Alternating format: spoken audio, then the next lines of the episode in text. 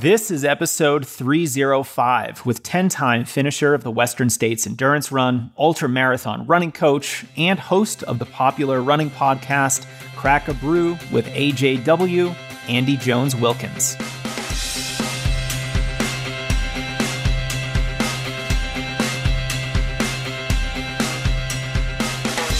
Welcome to the Strength Running Podcast. I'm your host, Coach Jason Fitzgerald, and the goal of this show, strengthrunning.com, and our YouTube channel is to help you better understand the process of improvement. Because when you recognize knowledge as a competitive advantage, you'll be a much better runner. If you're new here, welcome. I'm the head coach of Strength Running, formerly a 239 marathoner, and author of the new Performance Training Journal, which is now available on Amazon. On this podcast, I share my insights on the sport and speak with the world's smartest subject matter experts to help you improve. I'm happy to connect anytime, so feel free to email me or you can send me a message on Instagram or YouTube. Before we dive into today's show, I want to thank our partners who support the show. They're offering you some great discounts, which I hope you'll take advantage of. First is Previnex, the only supplement company I've ever partnered with because they're the best. They're voluntarily putting themselves under more scrutiny and holding themselves to higher standards. I've talked about Joint Health Plus all this year and how many testimonials I've seen because, frankly, it just works. But I want to tell you about my personal favorite product from Previnex called Nurify. It's a plant-based meal replacement that I love after a run because it gives me protein, carbs, and fat, along with vitamins, minerals, and probiotics. It's the perfect solution to getting in balanced nutrition right after a run in a way that's easy to stomach and provides fluids as well. I love convenience, and Nurify helps with fueling and recovery by giving me convenient nutritional support at a time when the body is very receptive to it. Give the chocolate flavor a try at Previnex.com and be sure to use code JASON15 for 15% off. If you're training hard right now, Nurify is going to help you recover a lot faster. Try it at Previnex.com and use code JASON15 for 15% off your purchase. Next is the MOBO board. Go to MOBOboard.com and use code STRENGTHRUN10 to save 10% on your board. Invented by renowned physical therapist Jay Dicharry, MOBO helps you stabilize your stance with a very unique rocker board. And what you do is you learn how to improve your stability with proper mechanics from the foot up. You know, I was at a weekend workshop on injury prevention and performance just last month with Jay Dicharry. And it's amazing how important it is to be able to do this specific movement. It's necessary to be able to drive your big toe into the ground to produce power, to prevent injury, and to optimize your form. Get all of these benefits with a MOBO board at moboboard.com. And don't forget code STRENGTHRUN10. It'll save you 10%. Okay, my guest today is a fixture in the ultra running world, someone who's run the Western States 100, Hard Rock 100, Leadville Trail 100, Wasatch 100, Vermont 100, and many others. Andy Jones-Wilkins is an ultra runner and coach who focuses on helping ultra endurance athletes excel. He writes a regular column called AJW's Taproom on I Run Far, and he hosts the very popular Crack a Brew with AJW podcast. In this episode, we sit down for a deep dive on the Western States Endurance Run. We discuss how to segment the course, how it compares to other iconic 100-milers like the Leadville Trail 100, what types of runners will be successful at this event, key training sessions before 100-milers in general and Western States specifically, and a lot more. Andy is just an endless fountain of insights and knowledge about ultras, and I know you're going to get a lot out of this, even if you don't run 100-milers. I literally had goosebumps as he described the history of this race and what makes it so special. Without further delay, please enjoy my conversation with Andy Jones-Wilkins. Andy, thank you for making the time. Welcome to the podcast. Great to be here, Jason. Long-time listener, first-time caller. Well, I'm excited to chat with you because you are a runner, you are a coach, you are a podcast host. So in many ways, we are living parallel lives a little bit. You are also someone who's run the Western States Endurance Run I think 10 times. Am I correct in that assumption? Yes. Yeah. I ran it 10 times between 2001 and 2014. Ran it for the last time in 2014, after which my good friend and fellow competitor, Craig Thornley, who's now the race director, said, "I hope you enjoyed it because you're never running it again." Did he ban you from the race? I just have to volunteer every year, which I gladly do, by the way. Well, this is such an iconic race. It is, in my mind, one of the more difficult 100-mile races. And you have such a background with it as a coach and an athlete. And so, you're quite the authority on the subject. I would love just like a brief background on it. Can you describe this race so those of us who don't really know it too well will appreciate it and all the things that Western States offers? Excellent question. Well, I think just for the brief history lesson, you go back to the 50s, the 1950s, and the Tevis Cup horse race was a long distance 100-mile horse race. Still exists to this day, from Olympic Valley area and Lake Tahoe to Auburn, which is a sort of a bedroom community 30 miles east of Sacramento in the Central Valley of California, or in the foothills of the Sierra in California. And the horse race went on for years and years and years. There, lots of people invested time and energy into the Western States Trail. It's a historic trail that from the mid-1800s, connected various gold mining camps in the American River Basin. And as luck would have it, in 1974, one of the horseback riders, the legendary Gordie Ainsley, his horse went lame shortly before the race, and he chose to run the distance, and he ran the distance in under 24 hours, and the Western States Run was born. For a couple of years after that, the race, the running race, and the horse race were held concurrently, but the running race quickly became a popular thing in and of itself. And up to this day, the two races are held independently: the Western States 100 in late June, and the Tevis Cup 100-mile horse race. And it's gone back and forth between late July and early August. So really, the Western States Trail Foundation, which is the nonprofit that supports the trail maintenance and the history, and is really exists for both the run and the ride. So that's the basic history. Very soon after Gordie did that run, there were three people. The next year, there was a group called the Gang of Four that got together and sort of became the race directors of the event, several of whom are still involved in the race. Wendell Robie is really seen as the grandfather of the Western States 100. Robie Point, which is mile 98.9 of the Western States course, bears his name, and Wendell Robie is inextricably linked to those trails and the Western States Trail and the lore of it. So from those humble beginnings, we now have the event that attracts more than 7,500 people to its lottery, and in a few short days is going to be running for its 50th anniversary year. So a very exciting year for Western States this year. I absolutely love how it started as a horse race, and then one somewhat crazy guy just decided, I'm going to run this myself rather than sit on my horse and do it. Just incredible. Talk to me a little bit about what makes Western States unique from other 100-mile races, both, here in the United States and elsewhere. Because I understand that, this is not just a difficult race because of the distance, but because of the terrain and how the course actually runs.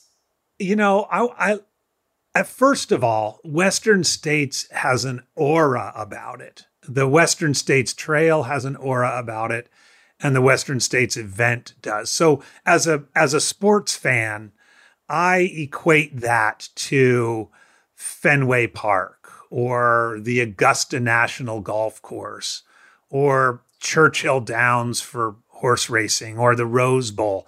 These are iconic places that simply the name of those places evokes a certain amount of excitement and anxiety and history and aura. In running, certainly here in the United States, the Boston Marathon does that, right? Going through Wellesley, going through the Newton Hills, climbing Heartbreak Hill, making the turn onto Boylston.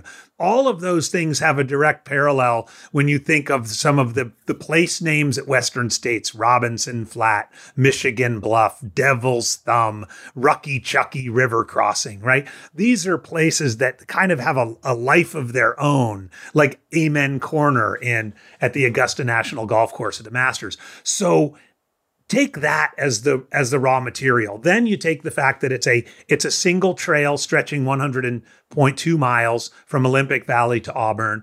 It's over the years been a place for gold miners and explorers and horseback riders and runners and backpackers and hikers and people trying to eke a living out of the gold country of California.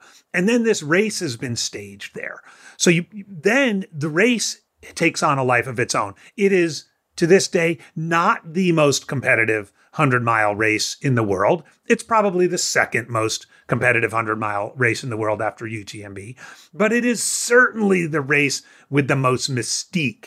And I think that affects different people in different ways. If you go to Olympic Valley this week, in the days leading up to the race, it looks way larger than an event that only has 380 participants. It feels way larger. It has a buildup and a hype and an energy around it that is incredible. And so not only do you have the history of the gold miners and the horse race, but then you have the history of the 40 years of running. You know, Ann Trason winning it 14 times, Tim Tweetmeyer running 25 times, all under 24 hours. More recently, Jim Walmsley making some famous mistakes and then coming back and correcting those mistakes. You know, seething heat in the canyons, big piles of snow in the high country. There's so much that goes into the dynamic of it. I've just been talking to athletes that I'm coaching going into the race this year. I have 6 athletes running it. Not surprisingly, they're all pretty nervous and they have questions about the heat and what shoes to wear and what the snow is going to be like and when their feet are going to get wet and where they should have their crews go and all of those kinds of things. And all of those things add up to this big stew of like, man, Western States is kind of a big deal. The final thing to add to that is now, because it's so darn popular, many people, like the 6 people I'm coaching this year, realize that this probably is like a once in a lifetime thing, right? That they've spent these years trying to get into the lottery. They're finally in. They kind of have this one shot, you know, to get from Olympic Valley to Auburn. And while everybody dreams of that 24-hour silver buckle, not all of them are going to get that silver buckle. And most of all, they just want to get to that track with a few seconds remaining on the clock during the golden hour so that they can get around that track and get that Western States finish. So all of those things combine. And I think that's part of what makes it a little bit more special than your average trail race. Andy, you're giving me goosebumps with this description of the race. It just sounds so exciting. If I had any desire to run 100 miles, I'd be trying to get into that lottery.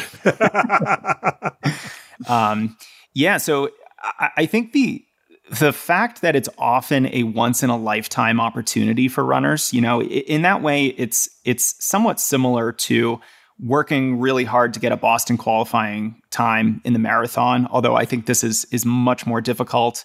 And you likely don't have as many opportunities to run Western States than you do for Boston. Let's talk about some specifics about the course itself, because it sounds like there's a lot going on. You know, you have river crossings, you have some serious heat in some parts of the races. You also get up in the high country, and you mentioned some snow. I was actually listening to another podcast where they were talking about how, you know, there's actually like feet and feet of snow, even in now that it's mid-June. And this is really throwing a wrench into a lot of different types of race strategies, because it's going to be much more wet than usual. Can you talk a little bit about things like the, you know, altitude changes of this race, what the elevation gain and loss is like, the terrain itself? Because it does sound like one of the things that makes Western States a challenging race to complete is just the variability of what you're going to experience over that, you know, roughly 24 hours. Yeah. Yeah. Well, what I tell everybody first and foremost is it is a downhiller's race. That's not to say you don't have plenty of uphill, but you start at around 6,000 feet and you finish at around 1,000 feet. So right there, you've got a net loss of 5,000 feet. Now, along the way, you descend a total of 23,000 feet and ascend a total of 18,000 feet. So by no means is it flat, right? But it really has four distinct sections with four distinct characteristics, which really challenge even the most skilled and experienced ultra runner. So I'll walk you through the four distinct sections. You talked about the snow. Section one is from mile zero at the ski area at Olympic Valley to the aid station at Robinson Flat, which is mile 30. Okay, it sits, the elevation gain is between those is about 6,000 feet. But basically you start at about 6,000 and you finish at 6,700 and you go up and down along the way. That section this year will have quite a bit of snow. It won't be 30 consecutive miles of snow.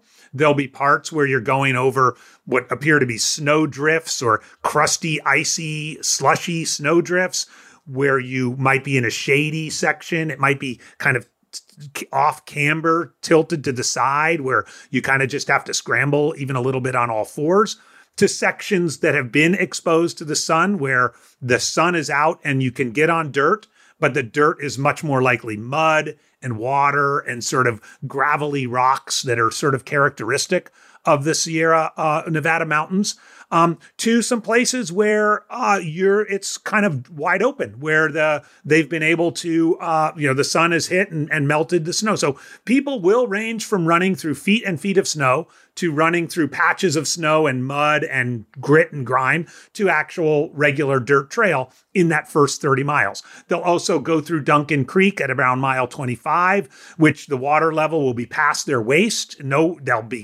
have no choice but to get wet. There's a rope across the river there.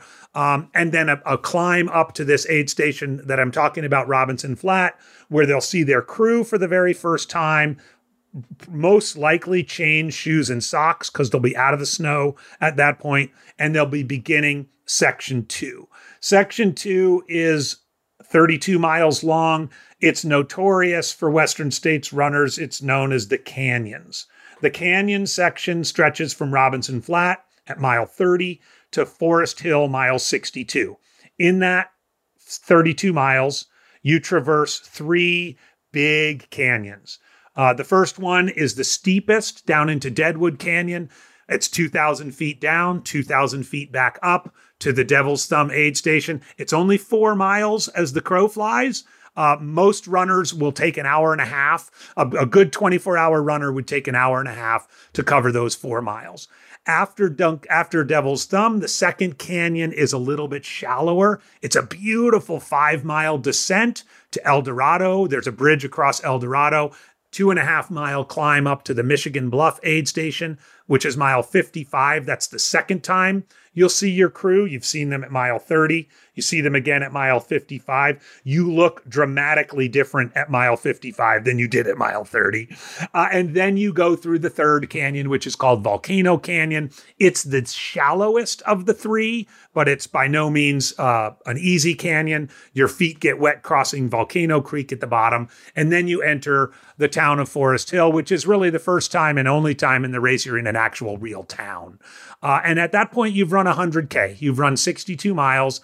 And as I like to say, your race is half over. Now we're like, wait, it's a 100-mile race. How can your race be half over at mile 62?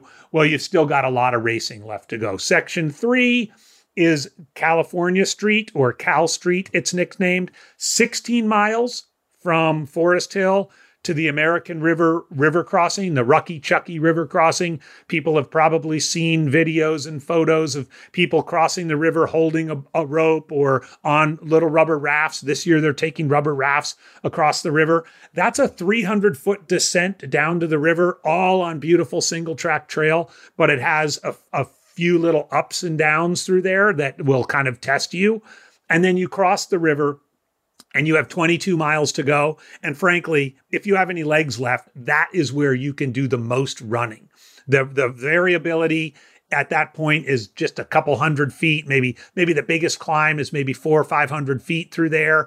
The trail is really smooth. Obviously, you have 80 miles on your legs, but if you've conserved energy and you've preserved your legs, that last 20 miles can be some of the most runnable part of the race. And so for runners who might be thinking about doing this and wanting to bite it off into more digestible chunks, doing it in that 30, 32, 20, 16, 22 way, I think works really well. And those sections all have very unique characteristics that allow, that mean for the versatile runner. The mountain goat will do really well through the snow. The climber and descender will do really well through the canyons. The pure runner will do well down to the river. And the person who can gut it out and just, fight off fatigue will do really well from the river into the finish. Are there any athletes who are good at all of those things?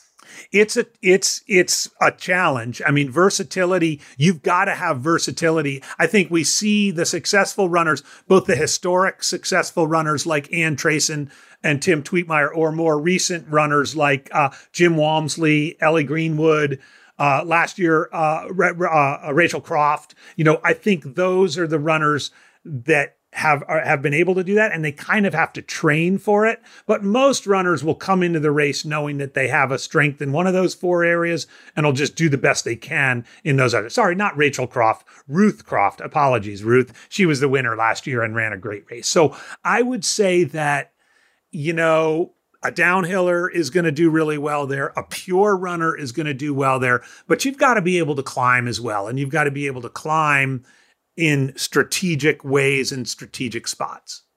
I would say that the 100-mile race that I know the most about is probably the Leadville Trail 100, just because it's here in my backyard in Colorado. I went to spectate last year and was able to see a lot of folks at the aid station, right before and right after you get up to, I believe it's Hope Point, or Hope Pass, rather.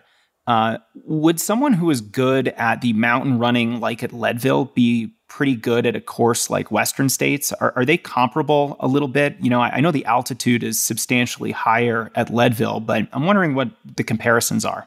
That's an excellent question. And of course, Leadville, one of the legacy 100-milers in the United States as well. Leadville basically has four climbs. Sugarloaf Pass going out, Hope Pass going out, Hope Pass coming back, Sugarloaf Pass coming back. In between those climbs, it's runnable as heck, right? So take for example, the start all the way to May Queen, all along that wonderful turquoise lake, beautiful buffed out single track, really nice running. You mean most runners are going to run, if you're a lead pack type person, that's a half marathon. You're going to run in like hour 45, right? So you got to have those runner's legs. Then you go up and over Sugarloaf. You come back down, you spill out onto pavement for a little while and then dirt road, and you're running again.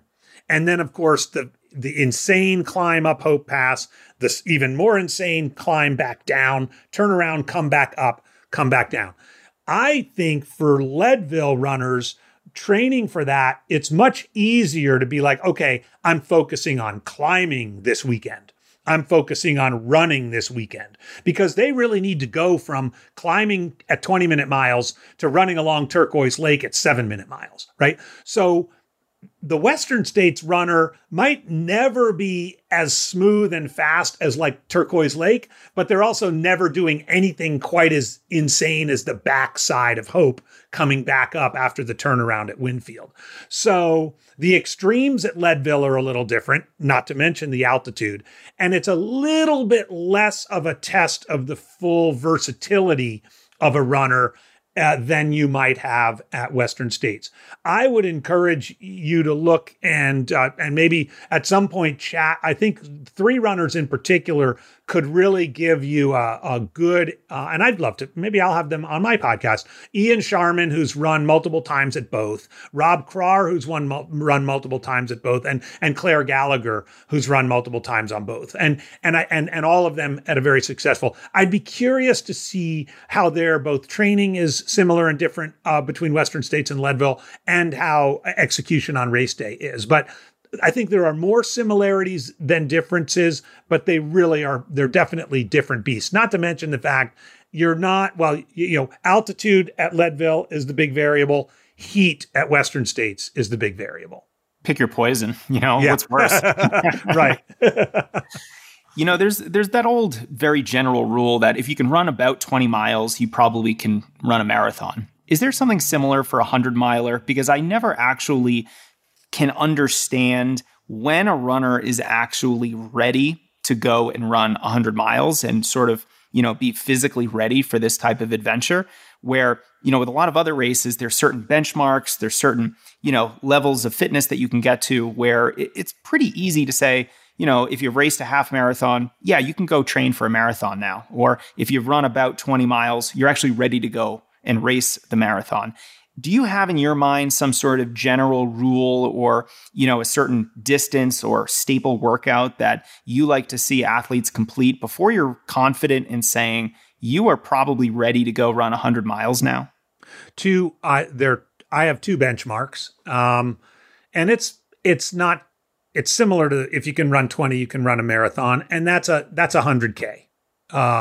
100K is only 12 miles longer than a 50 miler, but in those additional 12 miles, lots of different things happen, particularly in terms of nutrition, in terms of foot care, in terms of how your quads are holding up. So I would say to anybody going and wanting to do a first-time 100-miler, run 100K. Try to find that 100K that might somewhat mimic what you're hoping to do for your 100-miler. You could do a 50-miler, get a, you know, a particularly tough 50-miler. I know we've just been talking about Leadville. A lot of people will do the Silver Rush 50-miler as kind of a gateway to the Leadville 100. I think you can pull that off. A certain person could pull that off, but I like that 12 more miles you get in 100K. You know, you get, even if you're a fast runner, you're getting up into, you know, 9, 10, 11 hours. If you're a mid-packer, you're running 14, 15, 16, perhaps you're even running into the night, which is something it's important to be experienced with by the time you toe the line in your first 100-miler. So I would say answer number one is 100K. The other one is something that myself and my coaching practice, I've been working more and more with athletes on in the last year or two, and something that I practiced when I was in my competitive years, which is what I call, or what many of us call, the 3-day training camp.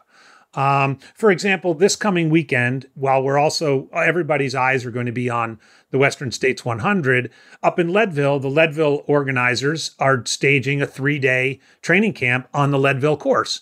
And over those 3 days, they're going to run about 70 miles over 3 days. The first day, they're going to run at night, or they're going to start, you know, in the evening and run into the night. And then the next 2 days, they're going to cover, you know, another 50, 60 miles. I have come to the conclusion that I'll just give a ballpark number of 70 miles, that 70 miles back to back to back over 3 days. Maybe one of those days is at night, maybe it's not, but 70 miles over 3 days prepares you physically and, most importantly, mentally for what you might find and what you might face in a 100-mile race. I would say particularly what I like to do is have the first day be the longest, like 30 miles on the first day, 20 miles on the second day, and 20 miles on the third day. Typically, when a runner wakes up on that third day, they really have no interest in running. They've just done 50 miles in 2 days.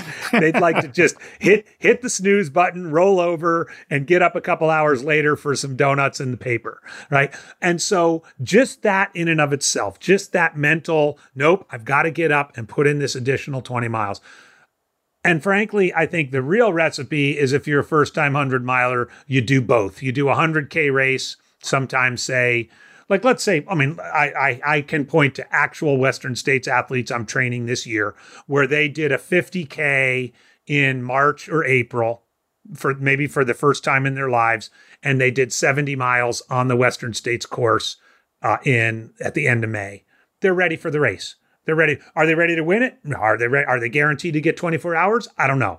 But they are ready physically and mentally for the race. So it's a little bit more complicated than if you can run 20, you can run a marathon. But I will say too, as most marathoners know, those last 6 can be a whole different ball game than the first 20, right? And similar, the last 38 can be a whole different ball game than the first 62.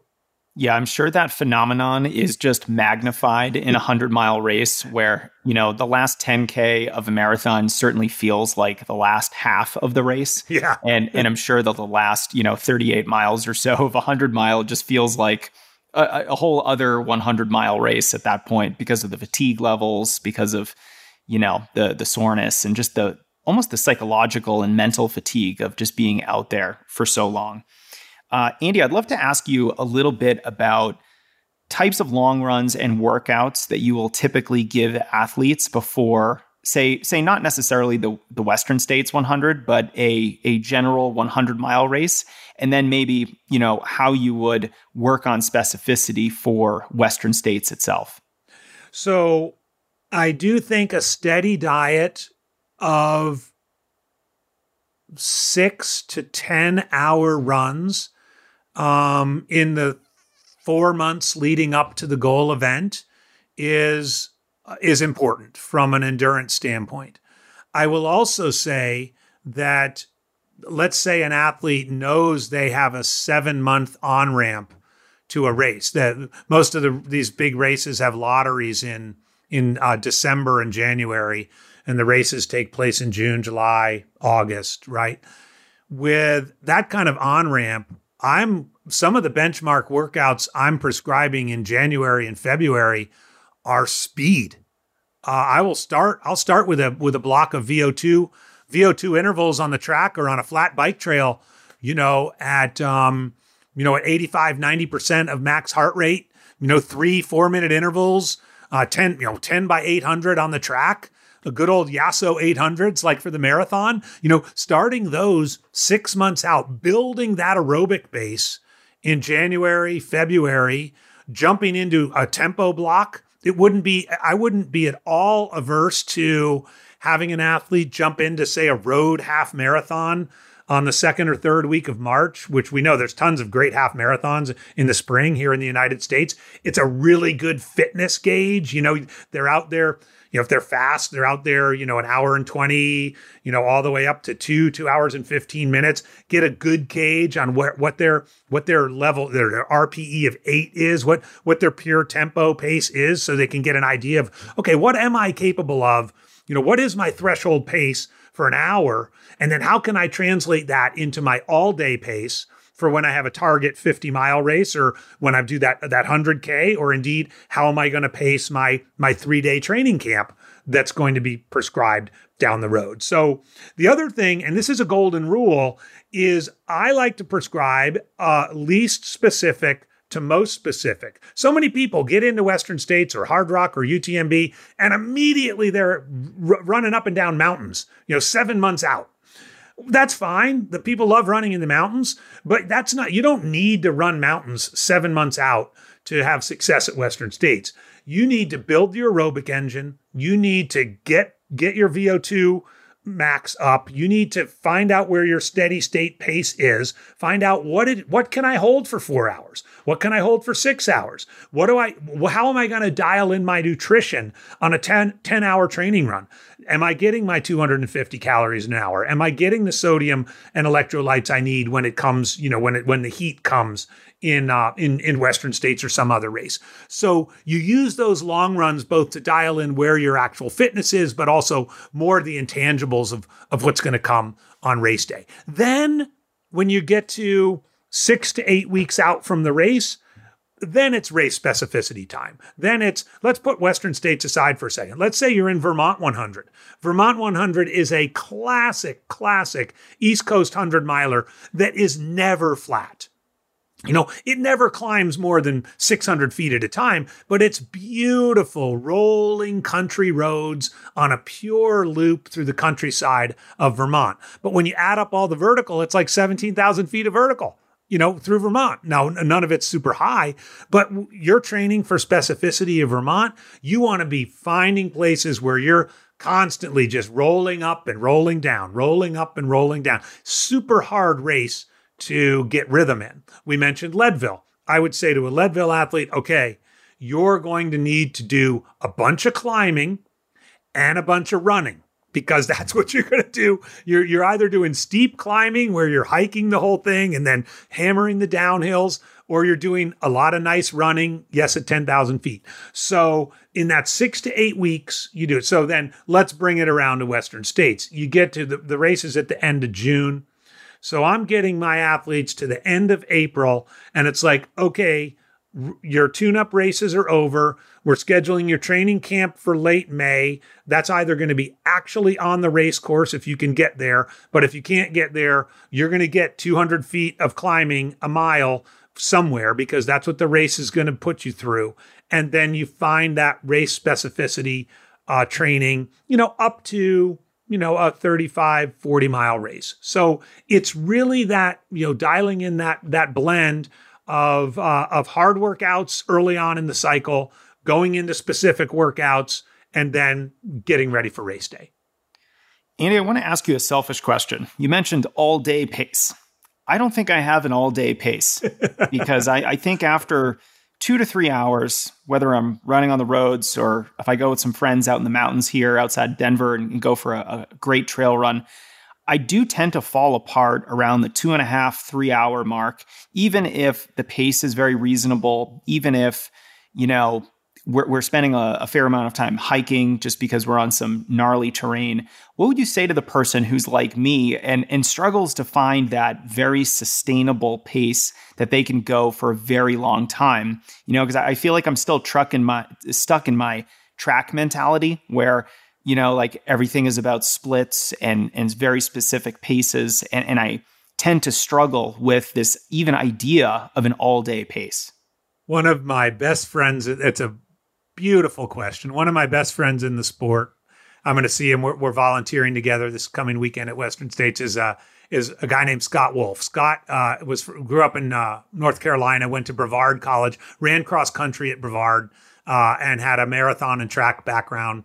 After that, I mean, was, you know, a sub or pretty close to 4 minute miler in college. And I remember when he first came over to ultras and we were on a training run, he had moved to Oregon at the time. He's like, AJW, I really need to spend some time running with you. I need you to teach me how to run slow. And there's real wisdom in that comment. This is a guy whose, you know, recovery pace at the time was probably 7:30, right? So when he said that, he didn't literally mean run slow. But the first thing I would say about all day pace is, okay, first of all, how could I possibly run all day? Well, the most important way to run all day is to keep the engine fueled, right? So are you running slowly enough that you can take in 250 to 300 calories an hour, every hour, probably from a variety of different caloric sources, some liquid, some solid, some gel and block, some sweet, some savory, some solid food, some not, with the right amount of electrolytes, with the right amount of, you know, of paying attention to the terrain you're running on, and really dialing in that true all-day pace. Now, that is an art and a science. You can't go like to one of these marathon calculators and punch in your 5K pace and then get your all-day pace out of that, right? It just doesn't happen. You know, you have to get that all-day pace through trial and error and through kind of understanding where you are. This is part of why this sort of build-up race and tune-up race thing is important. Another thing I'll add, so I've talked about the training camp and the 100K. For other inexperienced runners who haven't yet gone sort of to the dark side of 100-milers, you know, one of the great things we have in the world of ultras are timed races. Now, some of these timed, fixed time races, some of them bore people to tears, right? It's a 1 mile loop for 12 hours or something like that. But first of all, the mental training of running a 1 mile loop for 12 hours is really, really good. And dialing in that all day pace. You know, every mile you're coming back to your stuff. Every mile, you know, you're going to see other people there. You're going to either lap them or they're going to lap you. You run for 12 hours around a 1 mile loop. You're going to get a sense of how hard is too hard, how easy is too easy. And what am I going to need to do to keep going for these 12 hours? So it's, granted, it's not for everybody, but I think the combination of actually doing it, of figuring out your fueling and hydration needs within the context of running for that long, and then accepting honestly that it's 2 to 4 minutes per mile slower than what you're used to running. And even you might even be putting in prescribed, you know, Jeff Galloway style walking breaks. You will get an idea of what that all day pace is and be able to sustain it. But it's an art as well as a science. I love how this is actually so very similar to, you know, if someone were to ask me essentially the same question, except for really fast paces, you know, like how do you calibrate a 5 minute mile pace versus a 5:10 versus 5:20, 5:30, you know? There was a time in my life where I was really good at that subtle art of pacing because I was just on the track 2 or 3 times a week doing all kinds of different workouts at all kinds of different efforts. And it seems like the answer is you need to run a lot for a very long time and you need to be intentional about it. And through trial and error, you will eventually figure out this pace. But yeah, it does sound like I need to figure out a little bit better on my fueling. And then also just leaving that track mindset behind me so that I'm much more comfortable running minutes slower out on the trails than I would here in Denver, just out on the road, because I certainly have an appropriate pace in mind that I don't like to veer from, that I can have on the trails. An anecdote, if you don't mind, from personal experience. In COVID hit in 2020, and I was coming off of a series of injuries where I hadn't run a 100-mile race since 2017 and was feeling like I was ready to get back into the 100-mile arena, but I wanted to do so in a very controlled way, in a way that I could manage what always happens in a 100-mile race. And Jason Green, who's a race organizer down in the Southeast, in Virginia, Georgia, places like this, was able to, even in September of 2020, was able to stage his annual race, the Yeti 100, but basically on a chipped gravel bike path, kind of going back and forth, you know, maybe 5 times. And I thought, this will be perfect. This is just what I want. But I was like, what should be my time goal? You know, I had run in the past, I'd run 16 hours and 17 hours for 100-mile races. I was like, no, that's too fast. I want to run a 20-hour 100-miler.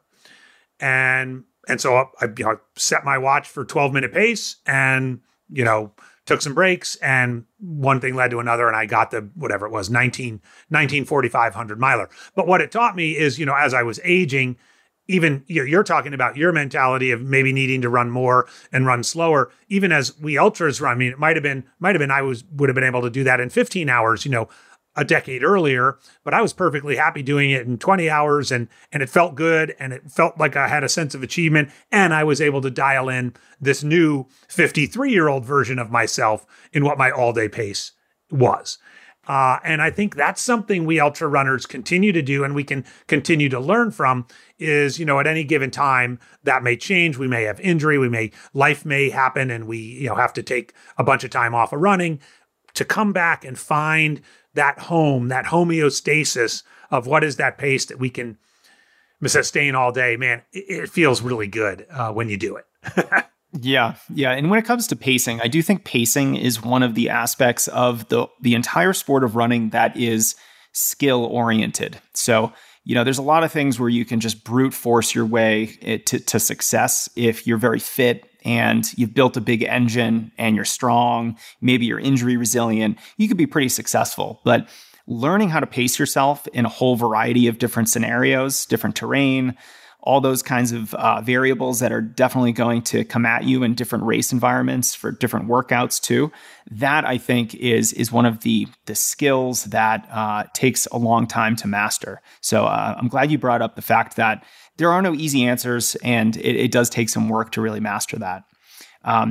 Andy, I want to get into like the race strategy that you might discuss with your athletes as they head into Western States. You know, we talked about the four different sort of sections of the course and how you might think about those.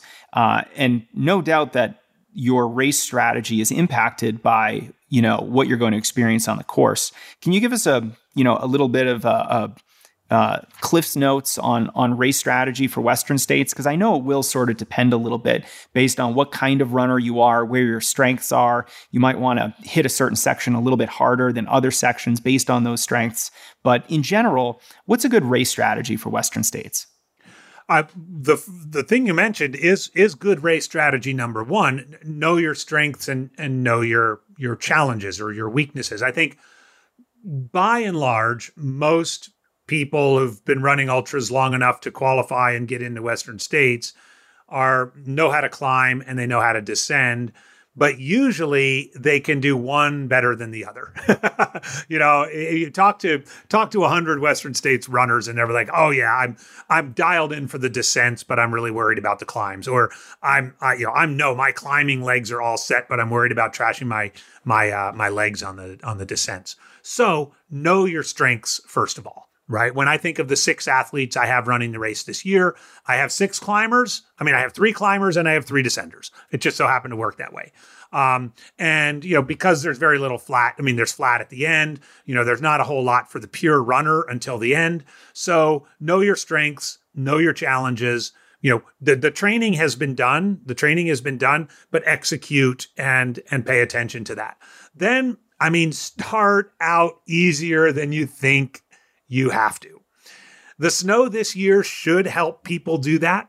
You know, the snow will potentially just be a natural governor on some people. Conga lines will develop as people wait to get through snowy sections, or a particularly slippery section will cause people to sort of have to group up with one another and get through. But there are people, as most people know, the first 4 miles of Western States goes straight up 2,800 feet, straight up a ski mountain. You can ruin your race in 4 miles if you try and you know, chase the lead pack up that 4 mile climb. Relax. It's a long day out there. Take in the views. Get up that first climb. Look back down at Lake Tahoe and then get into business, get into the Granite Chief Wilderness area and enjoy it. You should get to Robinson Flat, mile 30, as if you're on a relaxed, easy training run with your buddies. Your crew is going to see you there and they should be like, "Oh man, you look great. It looks like you've hardly run anything." Take care of yourself through there and enjoy it. Also, a little piece of specific strategy: of the entire 100 miles, that first 30 has pretty big spaces between aid stations. You go from 0 to 10, 10 to 16, 16 to 24, 24 to 30. So take care of yourself. Before you leave that aid station, first of all, leave the starting line with enough to get 10 miles. And certainly when you leave mile 16, have enough to get you to 24 and have enough from 24 to get you to 60. So be smart about those that first section. That's kind of the race strategy number one. Then let the day come to you through the canyons. You never know what's going to happen in the canyons. Let the day, maybe your downhill legs are feeling particularly good. Let it fly. Maybe your climbing legs are feeling pretty good. Let it fly. Take advantage of the fact that you're either going up or you're down through there, and, you know, enjoy it, but the work's going to begin through there. But get to Forest Hill, mile 62, with enough energy to be like, okay, now it's game on. For most runners at that point, they're they're gearing up for the nighttime, or it's either dark already. Maybe you need more clothes. You'd certainly need a light and a backup light. You're probably picking up a pacer at that point. You're going to, talk to your crew about maybe readjusting goals about timing and so on and so forth. And you're kind of going into the unknown of the night. And then after you cross the river, hey, you got 20 miles to go. This is a once in a lifetime opportunity, probably. Savor it, enjoy it. You're probably going to be walking as much of it as you're going to be running, but get through and enjoy it. And heck, maybe the dream of the 24 hours outside is done, but hey, maybe you can get there before it starts getting hot for the second day. Try to set an incremental goal. Okay, I know I'm not going to get 24, but I'm going to try to get 26, or I'm not going to get 26, but I'm going to try to get 28. Do that sort of thing where you can get closer and closer to the finish line, bite it off into more digestible chunks. Because by the end of the race, in contrast to the beginning, you have aid stations every 3 or 4 miles. Just run aid station to aid station, and the finish will get there. And then when you get to that track, put your head up, run around that track with pride, and cross that finish line knowing that you're a Western States finisher. And there's no feeling quite like that. I love it. Andy, are there significant temperature differences between what you're going to experience, say, in the canyons versus at nighttime? I know some of these arid environments can have big temperature swings, especially between the daytime and nighttime. How do you plan for that? Huge, huge. So in general, a general rule, and of course, meteorologists don't like general rules, but if you just look at, the average of the last 50 years at Western States, if you take the average temperature in Auburn, the finishing town, you would subtract 10 degrees for Forest Hill. So if it's 90 in Auburn, it's going to be 80 in Forest Hill. And then you'd add 10 degrees for the bottom of El Dorado Canyon. This is this canyon that's on the way up to Michigan Bluff. So it would be 100 degrees. If it's 90 in Auburn, it would be 100 there. It would be 80 in Forest Hill. Then you add the night. Okay. And it's California. There are microclimates, right? So night comes, a chill comes in the air. There's a lot of places where there's water. You cross a creek. It could be 10 degrees colder right down there by the creek crossing. You run down along the American River. It could be cool down there because you've got this big raging river. A year like this where it's shaping up to not be super hot, especially as you get to the nighttime and you've been going for 60, 70 miles and you're slowing down, you may need a jacket through the night. You may need gloves and a hat, believe it or not, through the night.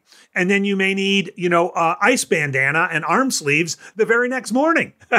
So while you don't quite need to prepare for extremes of weather at Western States quite as much as you do at Leadville, where you might have afternoon thunderstorms, or UTMB, where you'll have big, variations in the elevation.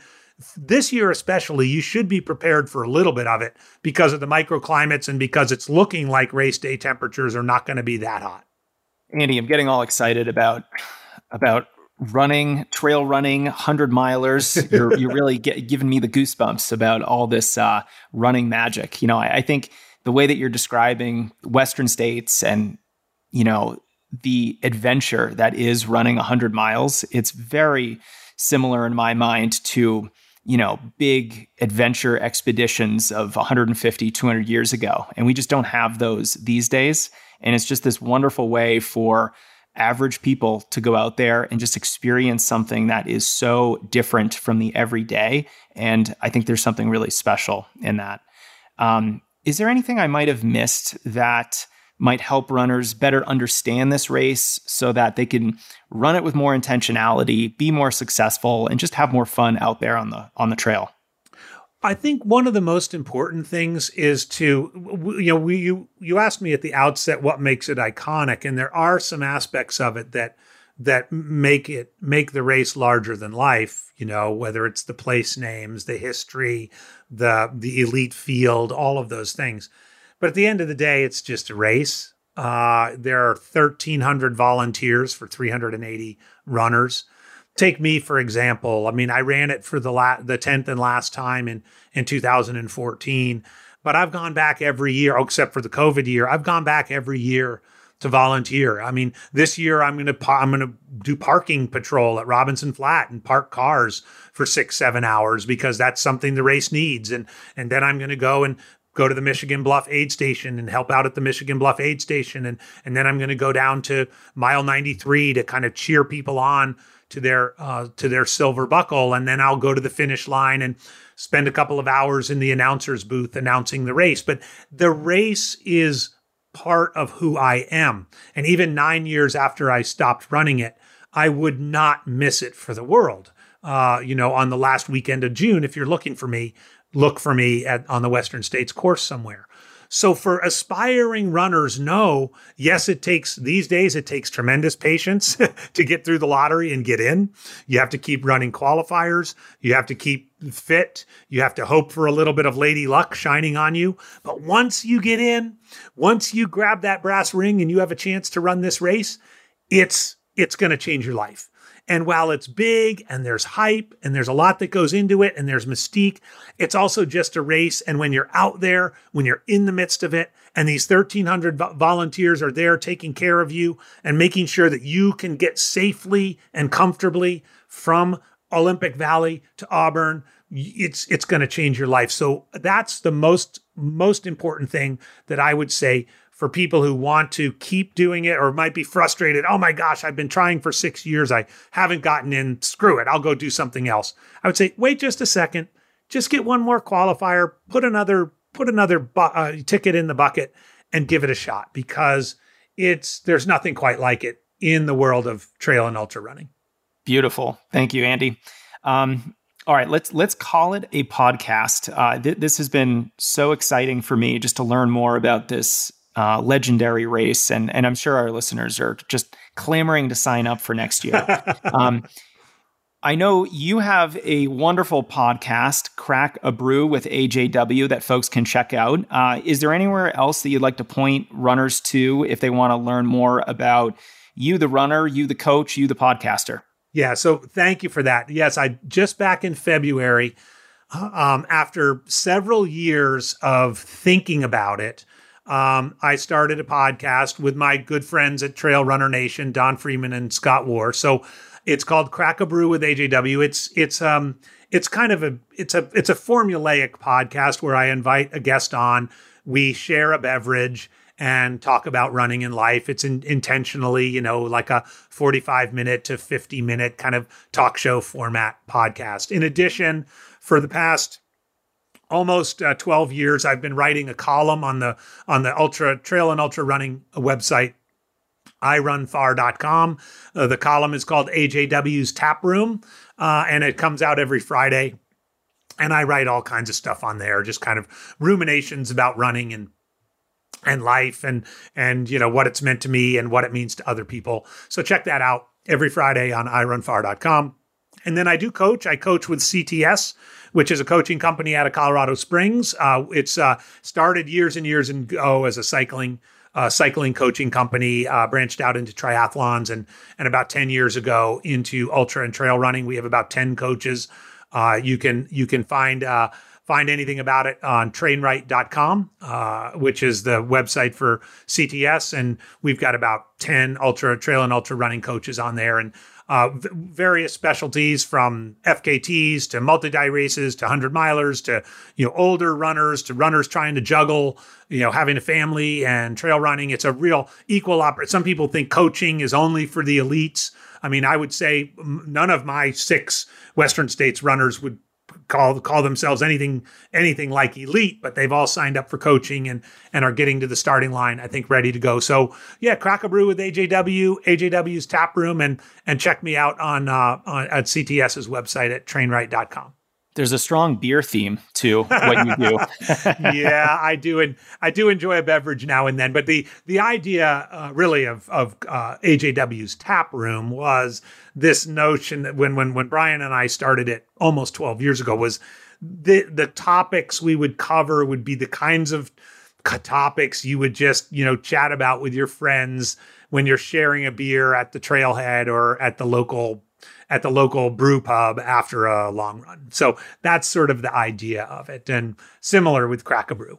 Love it. Well, thanks, Andy. Maybe we can share a beer at some point in the future. Until then, have a blast out there at Western States this weekend coming up.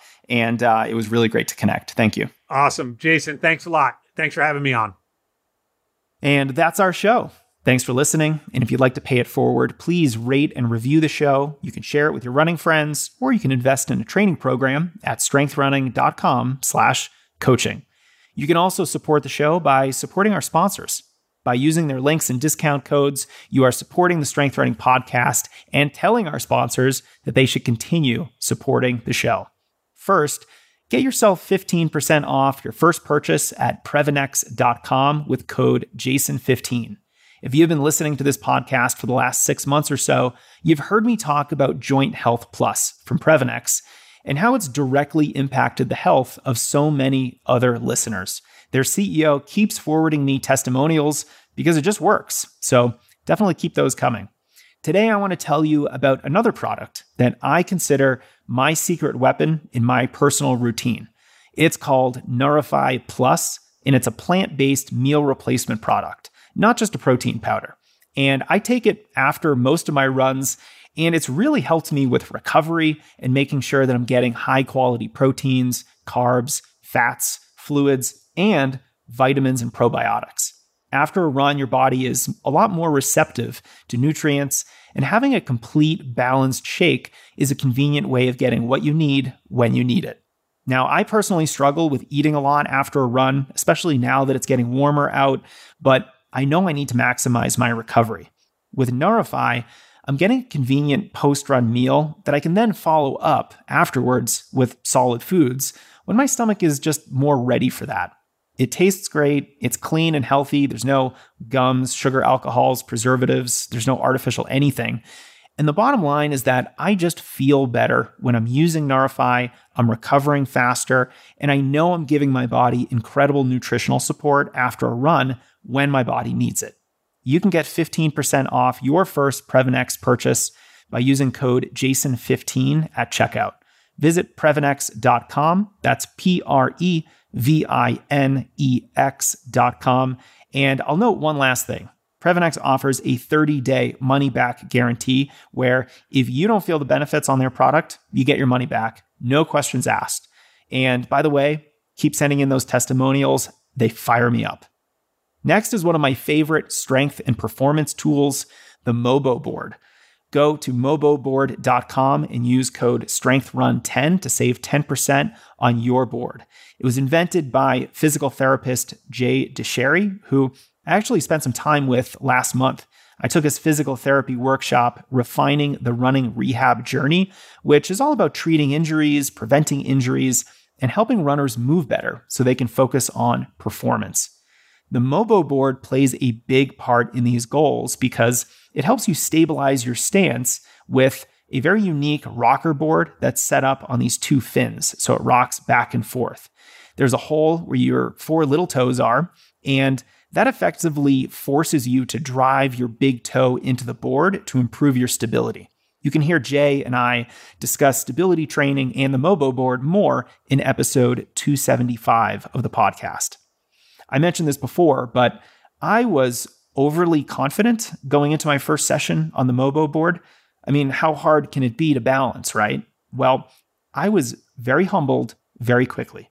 Even if you're a good runner, better balance, stability, and proprioception are all going to help you have a more powerful stride and prevent more running injuries. You'll learn how to improve the efficiency of the kinetic chain from your hip to your big toe. If you can't stabilize your leg with your big toe driving down into the ground, you don't have a stable stance, and your race times are going to be slower and your injury risk higher. Because as Jay likes to say, it's not just how strong you are, but how well you use that strength. Thankfully, the MOBO board is affordable, and you can also save 10% with code STRENGTHRUN10 at moboboard.com. Again, that's STRENGTHRUN10. At moboboard.com. All right, that's our show, my friends. Thank you for supporting our sponsors, for leaving a review, or investing in a training program for yourself. I am always available to help you with a question, so don't ever hesitate to reach out to me. You can reach me through the Strength Running website, or you can message me on Instagram at JasonFitz1. We'll talk soon.